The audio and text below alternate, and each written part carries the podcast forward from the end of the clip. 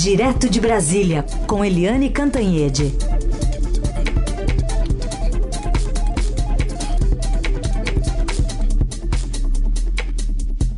Oi, Eliane, bom dia. Bom dia, Raíssa, Carolina, ouvintes. Bom dia, Eliane. Vamos começar com um balanço dessa passagem rápida do presidente Bolsonaro aos Estados Unidos e a conversa que ele teve com Joe Biden saiu bem impressionado, aparentemente. É, a primeira coisa a registrar é que o presidente Bolsonaro não participou da abertura da Cúpula das Américas, né? O chanceler dele, Carlos França, também não participou do, da reunião do encontro de ministros. Ficou a sensação de que eles não queriam é, trabalhar, né? Eles não queriam focar em temas, em documentos, em reunião, em coisa nenhuma. O Bolsonaro estava mesmo preocupado, era com a foto. E a foto foi boa para ele. O, ficaram os dois lá sentados, né? O Biden falou da importância da democracia, das eleições e da defesa da Amazônia. Inclusive, ele sugeriu, né, que o mundo ajudasse, né, os outros países ajudassem a preservar a Amazônia, etc. E o Bolsonaro disse o que ele diz sempre, só que mais suavemente. Que o Brasil está é, preocupado com as ameaças de, de controle sobre a Amazônia, que o Brasil é capaz de cuidar da Amazônia, que 85% da Amazônia é preservada, que as leis brasileiras de meio ambiente são muito boas, é, que aqui a gente vive uma democracia, que está tudo bem. Ou seja, é, ninguém atacou ninguém, ninguém foi caloroso com ninguém, ninguém discutiu nenhum problema sério, nenhum, ninguém discutiu questões objetivas, mas o Bolsonaro saiu bem na foto, ele traz de lá nada, nenhum, traz um papel em branco, né, compromisso nenhum, acerto nenhum, mas sai com uma foto e fotos, imagens em campanha são boas é, no fundo, no fundo acaba sendo bom para ele. Ele foi lá tirar essa foto, ter essas imagens para o programa eleitoral dele. E fora isso, o Biden é, anunciou 12 milhões de dólares para a Amazônia, mas não para a Amazônia brasileira só, né? Para a Amazônia peruana, é, colombiana, enfim. É, é muito pouquinho, né? 12 milhões não dá para fazer absolutamente nada. E agora o Bolsonaro, já que está lá, né, aproveita e dá uma esticadinha em Orlando. Porque também, gente, ninguém é de ferro, né? Lá vai o presidente para Orlando e possivelmente vai ter motociata, jet ski, ou seja, ele está internacionalizando aquelas piruetas de campanha aqui do Brasil. Bom, Eliane, outro assunto é a cobrança da ONU. A ONU está pedindo rapidez nas investigações sobre o desaparecimento no Amazonas do jornalista Don Phillips, inglês, e do indigenista Bruno Araújo Pereira. E ontem, ainda em Los Angeles, o presidente na saída lá do hotel, é, falou sobre, foi questionado e voltou a falar sobre o que para ele foi uma aventura dos dois. Não tem notícia do paradeiro deles, pede a Deus que esteja encontrado vivo, mas sabemos que cada dia que passa, essas chances diminuem. Desde o primeiro dia, quando foi dado sinal de alerta, a Marinha entrou em campo e no dia seguinte as Forças Armadas, a Polícia Federal, tem quase 300 pessoas nessa procura, dois aviões, helicópteros, barcos. Agora eles entraram numa área, não participaram da FUNAI, tá? tem protocolo a ser seguido e aquela região geralmente você anda escoltado. Fora com aventura, a gente lamenta pelo pior. Só um detalhe, Helene, que ontem a TV Globo mostrou documentos de que ele, o Bruno tinha sim autorização para entrar na, na área. Sim, e além disso, o seguinte: como assim aventura? Quando um soldado vai para a guerra, ele está indo para uma aventura ou ele está cumprindo um objetivo profissional? Nós, jornalistas, temos esse tipo de compromisso, né? O compromisso em buscar a realidade, em buscar a verdade, em contar as histórias para que a maior parte das pessoas né, uh, consiga saber o que está acontecendo nos lugares, nos poderes, nos gabinetes, e isso não é nenhuma aventura. Na verdade, o Dom Phillips estava fazendo uma reportagem reportagem. E reportagem é assim, você, você vai fazer uma reportagem numa é, reserva indígena, lá no Amazonas, você pega barcos, você conversa com, com os índios, você. É, isso não é aventura, não. E além disso, ele estava muito bem acompanhado com o Bruno Araújo Pereira, que conhece profundamente a região de décadas de dedicação à causa indígena, conhece a região, conhece as pessoas, né, tem contatos, portanto, não tem nada de aventura. Qualquer um de nós jornalistas que, se, que fôssemos dessa área indigenista estaríamos fazendo a mesma coisa. Ou seja, é o presidente Bolsonaro tentando minimizar as coisas e desqualificar também os profissionais. É quando morreu aquele, quando a pandemia atingiu não sei quantos mil, né, milhares de, de mortos, o presidente disse, ah, vamos parar de mimimi, né? O que que eu posso fazer? Eu não sou coveiro. O que ele está querendo dizer é, o que que eu posso fazer? Os caras foram lá, foram para as aventuras, problema é deles. Não é assim. Não é assim. Isso não é uma aventura. Isso é o exercício profissional, eu diria mais. Uh, é um dever profissional. Né, você levantar a realidade e contar a realidade, no caso do Dom Phillips, não apenas para o Brasil, mas para o mundo. E o mundo está de olho, porque além da ONU cobrar agilidade, ou cobrar rapidez, também você está vendo manifestos, manifestações também em Londres, né, lá no próprio nos Estados Unidos, enfim, é, o mundo inteiro, se a gente olhar a repercussão na imprensa internacional, é imensa. Na Europa inteira, na Ásia, nos Estados Unidos, todo mundo é, de olho. Por quê? Porque realmente o caso é grave, né, de sumir o jornalista inglês e sumir o grande indigenista brasileiro, mas dentro desse contexto em que o presidente Bolsonaro é acusado de lavar as mãos para os crimes na Amazônia, para é, fazer um projeto que escancara as aldeias indígenas para tudo, para turismo, para mineração, para agropecuária, para qualquer coisa, né? Então, é, é nesse contexto que os dois desapareceram. E isso joga o foco no Brasil, joga, joga o foco do mundo no Brasil e também no governo Bolsonaro.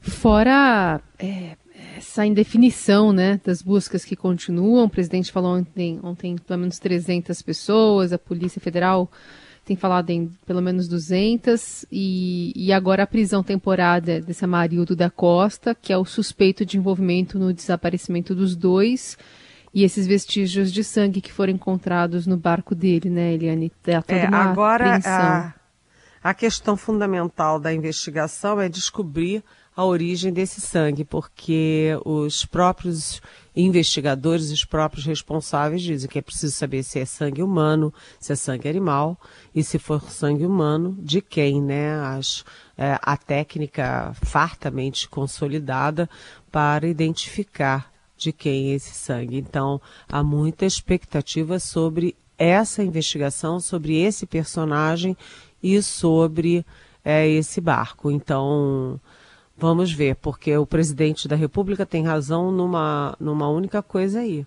É que quanto mais o tempo passa, mais difícil fica. E a própria mulher do Dom Phillips, que é brasileira, ela ela diz, né? Ela usou o verbo no passado, eles eram. Né? Então é muito dolorido e é mais um baque na imagem internacional do Brasil. Eliane Cantanhede segue conversando conosco de Brasília para falar também sobre as manifestações do presidente da República ontem, falando a empresários né, da cadeia de supermercados. Primeiro a gente ouve aqui o Paulo Guedes pedindo a empresários do setor que corrijam os preços só em 2023 e na sequência a gente também ouve o presidente da República fazendo um apelo para que os representantes congelem preços. Então nós contamos com essa cadeia, sabemos que vocês estão Perfeito. na ponta e vocês estão com a margem de lucro estreita. Não é com vocês a conversa. A conversa é o seguinte: ICMS, IPI, nós reduzimos esse imposto. Então, ao longo da cadeia, trégua. é aquilo que você, João Galassi, disse muito bem: é o seguinte, nova tabela de preço, só em 23. Trava os preços. Vamos parar de aumentar o preço aí dois, três meses. Nós estamos numa hora decisiva para o Brasil. O apelo que eu faço aos senhores, para toda a cadeia produtiva, para que os produtos da cesta básica, cada um obtenha o menor lucro possível, para a gente poder dar uma satisfação a uma parte considerável da população, em especial os mais humildes, porque nós temos fé em Deus que essa crise a 10 mil quilômetros de distância entre dois países terá o seu ponto final brevemente, como a questão do vírus, pelo que tu indica, já teve o seu praticamente ponto final. Eu sei que a margem de lucro tem cada vez diminuído mais também. As pessoas já vêm colaborando dessa forma, mas colabore um pouco mais. Olha, gente, é, é aquela história, né? O presidente da República é, pede, o presidente da República e o ministro da Economia pedem, olha, gente, é, por favor, empresários, é, reduzam sua margem de lucro. Por favor, segurem seus preços. Ah, por favor, contribuam com a nação. Isso é, primeiro, é, sabe, é de, ou é ingênuo ou é bobo, né? É, mas é, principalmente confirma que o governo não sabe o que fazer como o presidente da República e o ministro da Economia falharam na questão da inflação, eles agora têm que jogar para alguém resolver. Então, os empresários que baixem o preço, né, as pessoas que comam menos, que comprem menos e que, olha, o, os governadores é que fiquem sem o seu ICMS. Todo mundo tem que dar sua cota de sacrifício, porque o Bolsonaro tem que fazer campanha, dar jet ski e fazer motociata, não é isso? E, aliás, no encontro com Joe Biden ontem, o presidente Bolsonaro falou que o Brasil é o celeiro do mundo, que o Brasil alimenta um bilhão de pessoas mundo afora e que o mundo precisa do Brasil. Ok, o Brasil alimenta um bilhão de pessoas mundo afora. Mas a gente ontem falou aqui na Rádio Eldorado, né, do resultado uh, da, da, do relatório da fome, mostrando que a fome, uh, o número de brasileiros com fome passou de 19 milhões para 33 milhões. Né, aumentou de 11,1% para 15,5% da população brasileira em dois anos. 33 milhões de brasileiros passando fome. E o presidente Bolsonaro batendo no peito porque o Brasil uh, alimenta um bilhão de pessoas no mundo. Quer dizer, é tudo uma coisa sem pé, sem cabeça, né, gente? É tudo muito muito estranho e o presidente chamando os pobres que estão com fome de os mais humildes, sabe? É um linguajar sabe, inadequado, tudo é inadequado. E dentro disso você tem aí a negociação uh, do Congresso Nacional avançando, avançando celeremente para aprovar o projeto que limita o ICMS dos estados sobre combustíveis a 17%. Né? Esse pacote ontem ganhou reforços, né? Porque o, o senador Fernando Bezerra, do MDB de Pernambuco, que já foi líder do governo, apresentou o parecer. E assim ele abriu o caminho para que na próxima segunda-feira já comece a ser votado o projeto, né? O projeto aí dos 17% do ICMS. E além disso, né, o novo líder do governo no Senado, Carlos Postilho, Portilho, aliás, que é do PL do Rio de Janeiro, é, já conseguiu reunir as assinaturas necessárias para que a PEC dos combustíveis seja analisada na Comissão de Constituição e Justiça. Ou seja, o Palácio já está bem animado, é, prevendo aprovação uh, da proposta tanto na Câmara como no Senado até 31 de julho, ou seja, antes do segundo semestre e ali uh, uh, pronto para uh, ter serventia na campanha eleitoral. Ou seja, os governadores que deem o jeito, os empresários deem o jeito, o pobre que não coma, as famílias que reduzam aí os combustíveis, porque o Paulo Guedes e o Bolsonaro estão esperando a guerra passar e a pandemia acabar. Aliás, outra inverdade do presidente é que ele diz que a pandemia está. Como é que ele usou a expressão, Carolina? Você lembra? Acabou, tá por um fio, tá no ponto final. Eu acho que ele falou, tá no ponto final da pandemia. Não tá não, gente. Os meus amigos, parentes, está todo mundo com Covid. Minha irmã, minha sobrinha, meu cunhado, meu genro, é, é, os meus trabalhos todos, está todo mundo contaminado. Ontem eu fui num, num, num Supremo Tribunal Federal e o Supremo Tribunal Federal está com 53 funcionários com é, Covid confirmada. O Supremo uhum. Tribunal Federal, ou seja, o presidente Bolsonaro está em outro planeta. É isso. Tem que tomar todos os cuidados. Bom, Eliane, teve também novidade. O PSDB confirmou em votação o apoio à candidatura de Simone Tebet, do MDB, à presidência.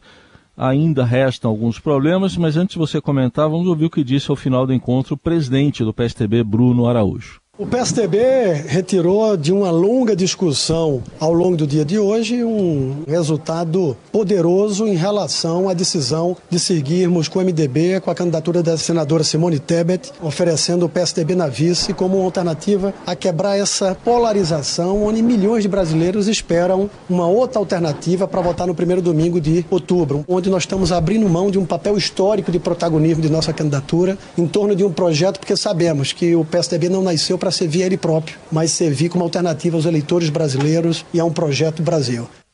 E aí, Helene? É, é, a votação foi muito expressiva, né? Eu também falei com o Bruno Araújo ontem, né? É, a votação foi super expressiva. Você sabe que na Comissão Executiva Nacional do PSDB, foi 30 votos a favor da aliança com o MDB e, portanto, a favor da candidatura Simone Tebet, uma abstenção e um único voto contra. Sabe de quem? Do Aécio Neves, de Minas Gerais, que era a favor da candidatura própria, do PSDB ter uma candidatura própria. Ou seja, o Aécio levou de 30 a 1. Né? Então foi muito expressiva a decisão do PSDB. É claro que é, isso não significa que o PSDB vai ser um monobloco a favor da Simone Tebet, mas é um dado a favor da candidatura dela e da terceira via. Mas, por azar, agora que ela construiu é, a candidatura politicamente, partidariamente, né, com três partidos, MDB, PSDB e Cidadania, Exatamente agora, na hora da decolagem, a Simone Tebet testou ontem positivo para a Covid-19. É essa que o presidente disse que tem um ponto final que está acabando, que acabou, né? Não acabou não. A Simone Tebet está com Covid. E a outra coisa é que é, teve uma reação surpreendente do União Brasil. União Brasil, que é a fusão do PSL, aquele que deu que foi a legenda do Bolsonaro em 2018, que é liderada pelo Luciano Bivar, e o, e o DEM, que é liderada pelo ACM Neto na Bahia, mas o ACM Neto está se lixando para a questão nacional, está focado na questão Bahia, só pensa na Bahia. O fato é o seguinte, o Luciano Bivar disse que se é assim, que se tem essa aliança do PSDB com o MDB, que o União Brasil vai tirar o apoio aos candidatos do PSDB. Isso atinge diretamente, por exemplo, o foco disso direto é do uh, Rodrigo Garcia em São Paulo, que é o candidato tucano ao governo de São Paulo. E o Luciano Bivar depois foi mais longe ainda, dizendo que já está conversando com o Fernando Haddad do PT. Né? E aí é, não custa lembrar, né? Se o Luciano Bivar ameaça o apoio do União Brasil ao Rodrigo Garcia em São Paulo, o PSDB pode anunciar a retirada do apoio do, do ACM Neto do União Brasil na Bahia. Né? Ou seja, é uma guerra que não interessa a ninguém e o todo mundo, e os tucanos e muita gente do próprio União Brasil diz que o Luciano Bivar está blefando, tanto que ele fala uma coisa e os uh, parlamentares, os militantes, enfim, o pessoal do União Brasil em São Paulo diz que, olha, ele está falando sozinho, né? Então, o Luciano Bivar tem um partido para chamar de seu, engoliu o DEM, mas ele só pensa em manter o fundo partidário para o partido dele, o tempo de televisão e dane-se o resto, né? Muito bem, fechando aqui mais uma semana, Eliane Cantanhede, que aliás, na semana que vem não estará conosco, estará de férias, a gente já deseja um ótimo descanso para você nos próximos dias, viu, Eliane? Pois é, duas semaninhas de férias, para renovar as baterias e voltar no dia 28 uh, ah, de junho. Eu estou aqui com vocês. Beijão. Vou sentir um pouco de saudade, mas eu confesso que eu tô doida para tirar minhas férias. Beijão. oh, você e uma outra pessoa que está nos ouvindo aqui, o Raíssen Abac, também sai de férias na segunda, viu? Três Jura? semaninhas. É, três semaninhas. Ué, a Carol vai ficar sozinha, Raíssen. É, é para despertar a saudade. Gente, é. Depois é, a gente conversa. Vamos ver de que. Ela vai fazer fofoca da gente, Heisen. Não poderíamos sair os dois juntos ao é mesmo verdade, tempo. Hein? Olha o perigo. Cuidado, hein? Merecem os dois. Um beijo. Beijão. Obrigado.